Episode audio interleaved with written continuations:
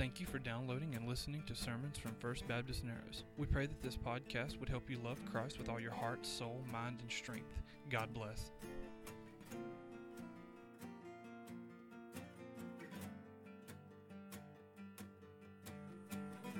I have so enjoyed our walk with Jesus for the last, how long has it been? 18 months. It's been a pretty good while, to say the least. We've walked with him all the way to Calvary and all the way to the grave and all the way to the resurrection and to the ascension. And uh, I don't know that we shouldn't continue to walk with the Holy Spirit through the Acts of the Apostles. But I really believe God would have me today depart from that long enough to preach a message that God has laid on my heart that is not easy to preach. Reason it's not easy to preach is because uh, a pastor friend of mine asked me a question a couple weeks ago. Said, uh, how, how do you like preaching now in the culture that we're in? My answer was, I'm enjoying preaching now more than any time in all of my preaching life. As you know, I started preaching at 13 years old, and on my next birthday, I'll be 72. That's uh, almost 60 years preaching pulpit. But I'm enjoying preaching more now than ever before, and I believe that I'm preaching better sermons than I ever had before. And I wish my wireless were on. I feel like folks on the back can't hear good. I believe that some some sermons are more significant than others because they have the potential to change lives more than others. And, and with that, in all due respect, I believe I have preached more significant messages in the last year than I ever have before in my life because they have the potential to change lives. You understand how sermons work. Uh, starting on Monday, I start praying and asking God to give me a message for the next Sunday because He knows who's going to be here. I don't. And the message that God lays on my heart is one of instruction, it's one of, of biblical uh, foundations. I use Scripture for everything I, I say to you. And, and then I, through the power of the Holy Spirit, preaching is kind of weird because I don't talk like this. You see me down at the post office, I'm not going to say, Well, good morning, how are you doing today? So when I step into the pulpit, it's kind of like something else takes over, and I deliver that message that God has worked on me all week long and gave me the references and gave me the scripture and gave me the thoughts, sometimes in the middle of the night. And I preach that to you, and it's a significant message because it has the potential to change lives. That's where my responsibility ends. And yours takes over. If you don't take these messages, meditate on them, think about them, and do what they challenge you to do, they have absolutely no effect on your life. You just wasted 30 minutes. I don't even preach for 30 minutes. It's 24 minutes till now, and I promise you I'll be through by noon. I, have learned about people's attention spans, and so I know that I have kind of a Texas oil man mentality when it comes to preaching. If you haven't struck oil in 20 minutes, quit boring. But I want you to know it's not just my responsibility to create a worship service here in First Baptist Church. So today I'm going to depart according to the Holy Spirit and leave the, the walking with Jesus or the, the uh, expository preaching verse by verse, and I'm going to preach on one subject that God has laid on my heart. And that subject is sin. It affects all of us. It affects our families. It affects our personal lives. There's an entire chapter in the Bible that deals with the subject of sin. And it deals so on the part of the Christian people and the sin in their lives. I want to read it to you, and then we want to talk about it. First, I want to read to you something that I found in a Moody Monthly magazine in my research. What is sin? You see, in our culture, we have dismantled a definition of sin. What is accepted as normal in our culture used to be called sin. Here's what the Moody Monthly says Man calls it an accident, God calls it an abomination. Man calls it a blunder, God calls it blindness. Man calls it a defect, God calls it a disease. Man calls it a chance, God calls it a choice. Man calls it an error, God calls it enmity. Man calls it fascination, God calls it fatality. Man calls it an infirmity, God calls it an iniquity. Man calls it a luxury, God calls it leprosy. Man calls it a liberty, God calls it lawlessness. Man calls it a trifle, God calls it a tragedy. Man calls it a mistake, God calls it madness. Man calls it a weakness, God calls it willfulness. So when we lost the definition of sin, we're raising generations of people that wouldn't dare call something sin, even if the Bible does, because they live in a culture that embraces it as okay. Read another article that said there are some major sins that the church in America have started to ignore. Major sins in people's lives that the church no longer says anything about. First, of course, uh, uh, first and foremost, the sins nature, living together without being married, premarital sex, pornography, sins of a moral nature that used to be an abomination in the church are now sort of shrugged and accepted as normal. But it's still sin. I'm not here to attack anybody. I'm here to tell you that the Bible stands very firm on the definition of sin. And we're going to look at a definition in just a minute. Because this chapter in the Bible is in 1 John, if you want to mark it. It's, it's before the Bible ends, God includes four chapters from the end 1st, 2nd, 3rd, John, Jude, and Revelation. He includes this chapter, which I think needs to be a part of our vocabulary. I want to read you the entire chapter. It'll be up on the board. But it's 1 John 1 and 1 through 10. That which was from the beginning, which we have heard, which we've seen with our eyes, which we've looked upon, which our hands have handled, of the word of life for the life was manifested, and we've seen it, and bear witness, and show unto you the eternal life which was with the Father, and was manifested unto us. That which we've seen and heard declare we unto you, that also you may have fellowship with us. And truly our fellowship is with the Father and with His Son Jesus Christ. These things write we unto you, that your joy may be full. This then is the message which we've heard of Him, and declare unto you that God is light and in him is no darkness at all. If we say we have fellowship with him and walk in darkness, we lie and do not the truth. But if we walk in the light as he is in the light, we have fellowship one with another, and the blood of Jesus Christ his Son cleanses us from all sin. If we say we have no sin, we deceive ourselves, and the truth is not in us. If we confess our sins, he is faithful and just to forgive us our sins and to cleanse us from all unrighteousness. If we say we have no sin, we make him a liar, and his word is not in us. Now, the translators into English of the Greek and Hebrew Bible decided that was the end of that chapter, and they put chapter 2 there. I don't have it up on the board, but I want to read you the next two verses because they go hand in hand with what is being said. My little children, these things write unto you that you sin not.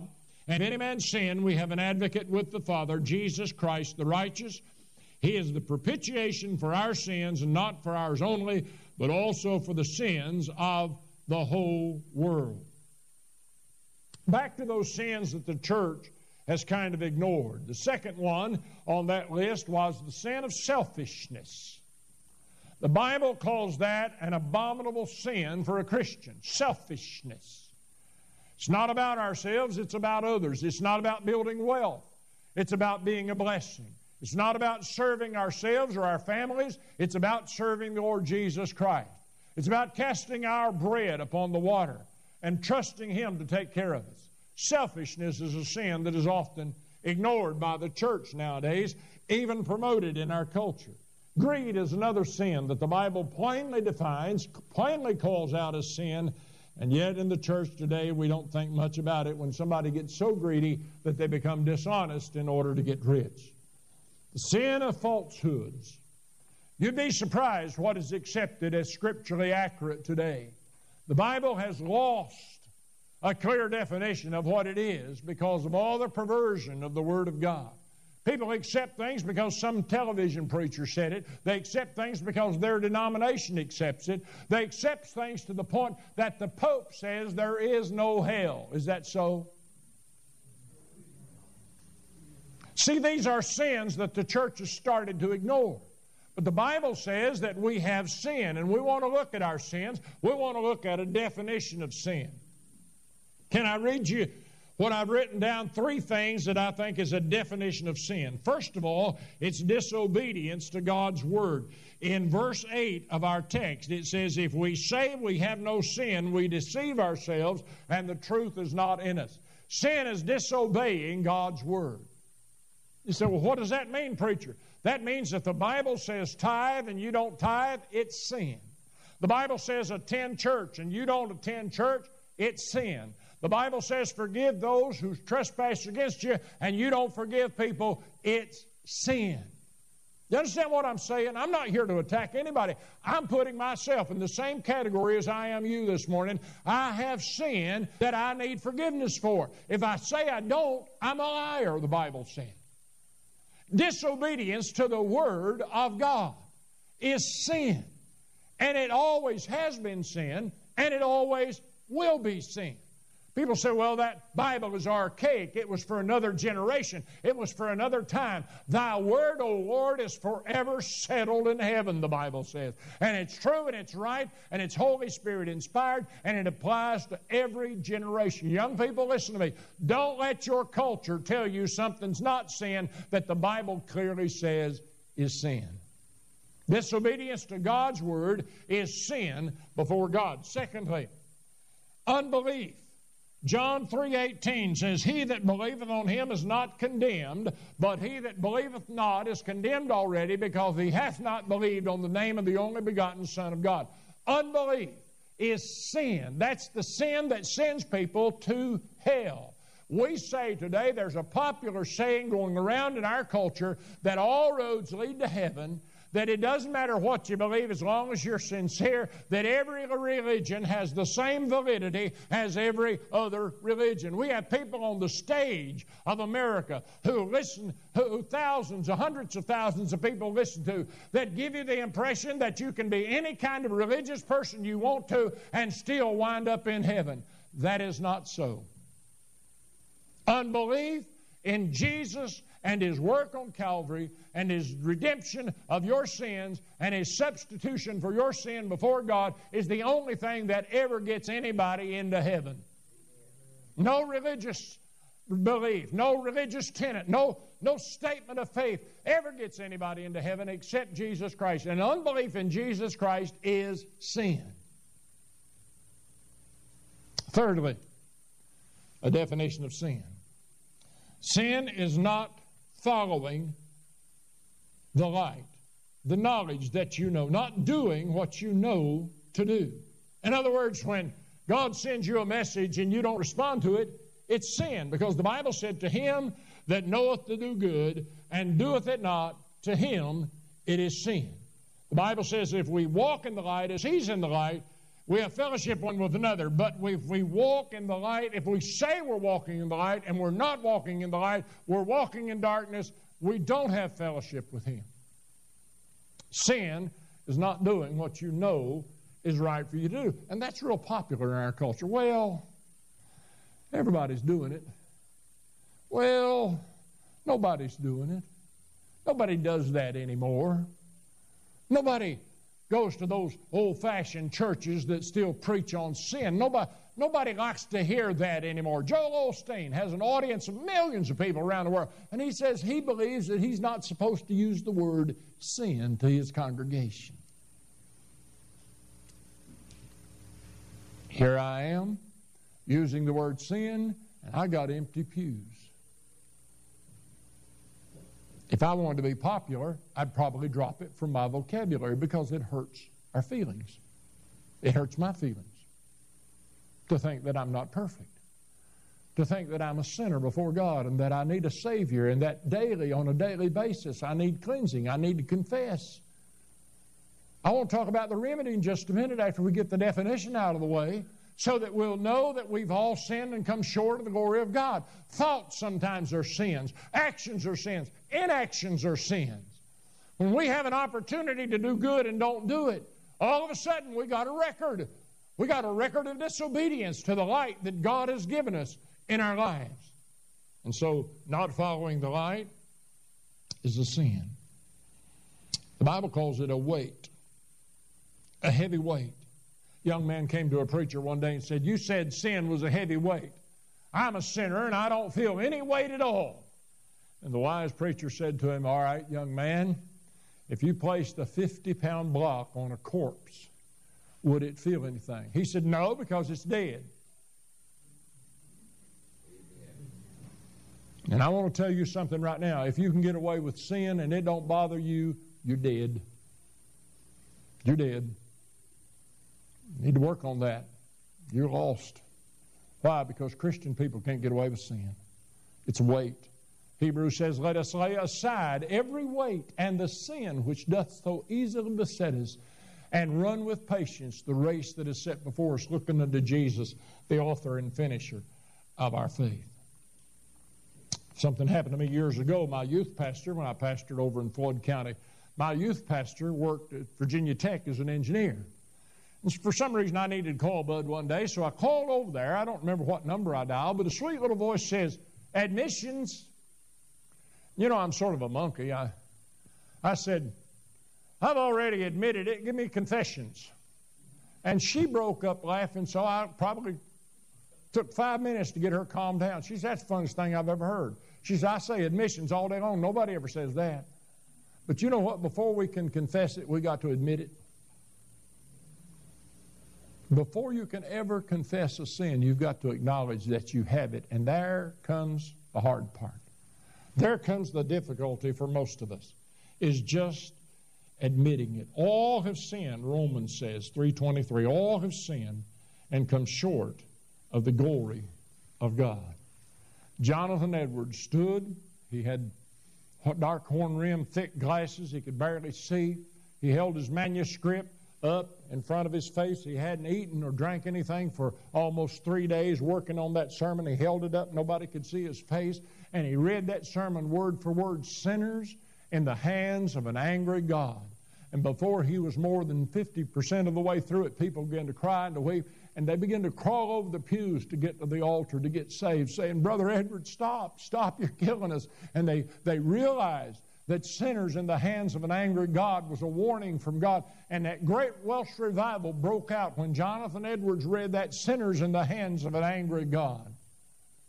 We've all sinned and come short of the glory of God. And we do it on a regular basis. Why? Because we're in the body of flesh. The Bible says, Paul said, The good I want to do, I don't do, and the bad I don't want to do, I do. Who shall free me from this body that I'm in? Thanks be to God through Jesus, which giveth us the victory. Now, I want you as a church people to live victorious lives. But the one key ingredient on living a victorious life is confession before God because all have sinned and come short of the glory of God. Back to our text. Don't say you don't have sin. Don't say you don't do wrong. Don't say you don't think wrong. Don't say you don't feel wrong. Don't say you do everything you're supposed to do as a child of God. Because if you do, the Bible says you're a liar. God's not in you, He's not anywhere near you. You make Him a liar because He said you've sinned. Now, what's the remedy? We get into that second chapter. Brethren, these things I write unto you that you sin not. But if any man sinned, we have an advocate. What prompted this sermon was my last sermon when I rejoiced the fact that Jesus went back to heaven so that I could have a lawyer so that I could have an advocate. You may not remember last Sunday, but remember how excited I was that now I now have representation before God, and seeing He ever liveth to make intercessions for them, and how Jesus takes up for me when the devil accuses me, and I rejoiced over that. That word advocate led me to this scripture. Brethren, I write these things unto you that you sin not, but if any man sin, we have an advocate with the Father, Jesus Christ who's the propitiation for our sins, not for our sins only, but for the sins of the whole world. Propitiation means that he goes between and offers himself as a substitute for my sin. Some good news right now out of the Word of God. Psalms 103 says, He has not dealt with us according to our iniquities. God isn't treating you according to your sinner status. Psalms 130 and 3 says, Lord, if you kept a record, none of us would stand. If you kept a record of sin, none of us would stand. No wonder his mercies are new every morning. He probably couldn't stand us if he remembered the sins. And I want to say something that I've said before, and people look at me like a calf looking at a new gate. God never forgives sin. It's not in his nature. He cannot forgive sin. What God forgives is sinners. The sin has to be paid for. He wouldn't be righteous and he wouldn't be holy if he just looked the other way and forgave the sin. The Bible clearly teaches us that God forgives men of their sins. Listen to this verse.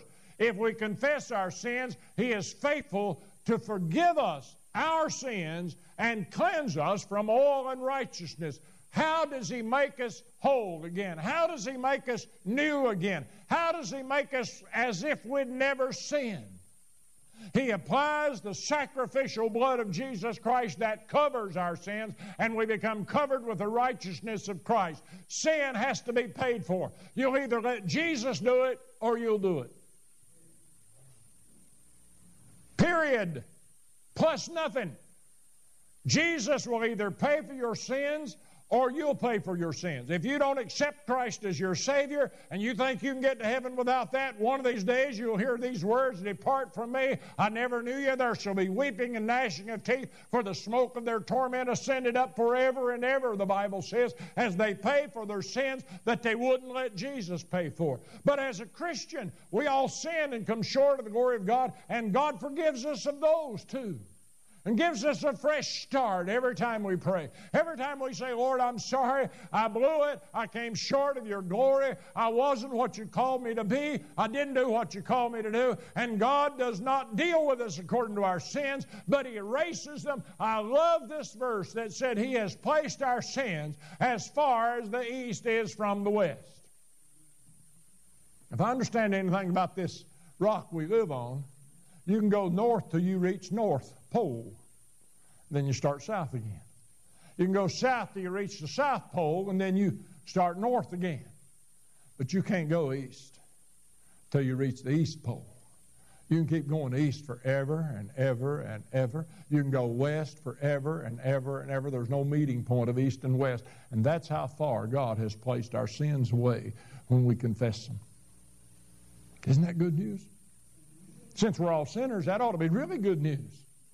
Since there's nobody in here that isn't a sinner, if I asked for a show of hands, how many of you are a sinner? You might be like the girl that came to the altar, one of the revivals of, uh, of James Martin. He was, he was preaching to thousands of people, and people were getting saved, and a lady came down and took him by the hand with tears in her eyes, and, and he said, Pray after me.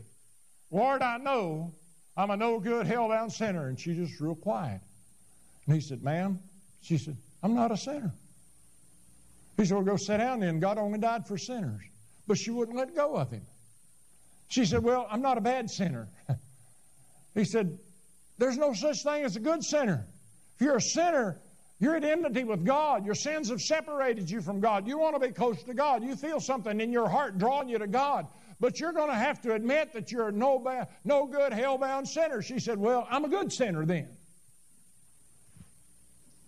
He said, Go sit down. But she wouldn't let go. And finally, she broke down and said, Lord, I know I'm a good, a no good, hell bound sinner. Please save me my sins. And she got gloriously saved. Brother Martin says she went back a different person. But she first had to admit that she was a sinner. The Bible says He's placed our sins in the sea of forgetfulness. People say God never forgets. Yes, He does. He forgets my sin all the time. I'm not building up a layer of record in heaven. I'm getting them under the blood so that every day I start fresh and new. Every time I step into the pulpit, I promise you, I have just prayed, God, forgive me my sins and make me a vessel that you can fill up and empty out to the congregation. That doesn't make me better than you. That doesn't make me anything else. It just makes me scared that if I go into the pulpit and I don't have un- and I have unconfessed sin in my life, I'll stutter and stammer and the sermon won't do anybody any good, including me. Now I want to talk about the results of forgiveness of sin. I want to talk about what happens when you get your sins forgiveness. Go back to our text. We have fellowship with Jesus Christ, the Bible says. That you might have fellowship with Him. You know how you fellowship with something that's holy? You become holy. Otherwise, you could not enter into the presence of God without holiness. You say, Preacher, I know I'm not holy. Well, you can't, you can't talk to God. You can't feel God. You can't experience God in your life until you get holy. How do you get holy? You confess your sins, and He cleanses you from unrighteousness, and you can have fellowship with Almighty God. That'd been a really good place for an amen. You can have fellowship with Almighty God once you confess your sin. You can't have it without that. Our fellowship, when we get our sins blood, can be with the Holy Spirit of God. We can live spiritual lives. We can live victorious lives. God doesn't want to do you any damage. Why does He hate sin so much? Somebody said, Why does God hate sin so much? God could do something about sin just like that. What He hates is what it does to the people He loves. That's what God hates about sin. The guilt and the shame that we carry when we've sinned and not confessed it. The weight that we carry around breaks God's heart. Why? Because He loves us so much. Let's pretend for just a minute. Let me create a scenario for you parents, and maybe you young people can understand it too. You may become parents one of these days. You say, as a parent, I absolutely hate fire. I, want, I don't want fire around me. I don't want it in my furnace. I don't want it in my engine. I don't want anything burning. I just absolutely hate it. That'd be stupid, wouldn't it?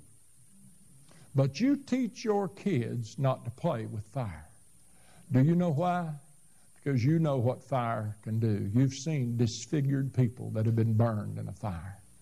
Frank Beamer, my schoolmate that was a coach at Virginia Tech for a number of years, had terrible disfigurement all on his neck because when we were in school together, him and his brother was in a garage playing with something they shouldn't have been playing with, and it caught fire. And Frank was burned very badly. And every time I look at that scar, I don't hate fire. I hate what it does to the people I know. And that's why God hates sin so bad. He knows it destroys families. He knows it causes divorces. He knows that it causes estrangement on the part of children. He knows that there are people lying in the gutter this very Sunday that sin has put there. That's why He hates it so much.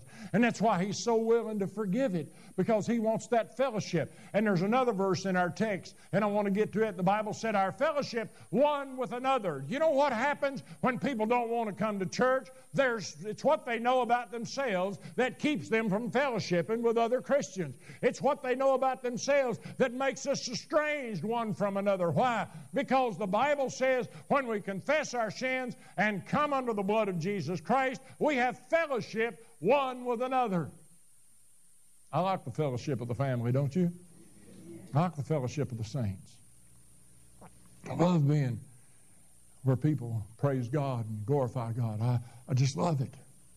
And I don't ever want to get to a place where I say, ah, well, I don't want to go there. They're all a bunch of hypocrites. They all look down their noses at me. You know what we do sometimes? And this is honest truth. This is human nature. This is not biblical, but it, it is biblical too. I got a verse in my mind. But here's what we do. We sometimes flee when nobody's pursuing because of our guilty conscience. The Bible said the wicked flee when no man pursueth. Sometimes we feel so guilty about ourselves that we blame everybody else for the way we feel. Sin is a problem. America does not have a gun problem, it has a sin problem. America does not have a moral problem, it has a sin problem. America doesn't have a political problem, it has a sin problem.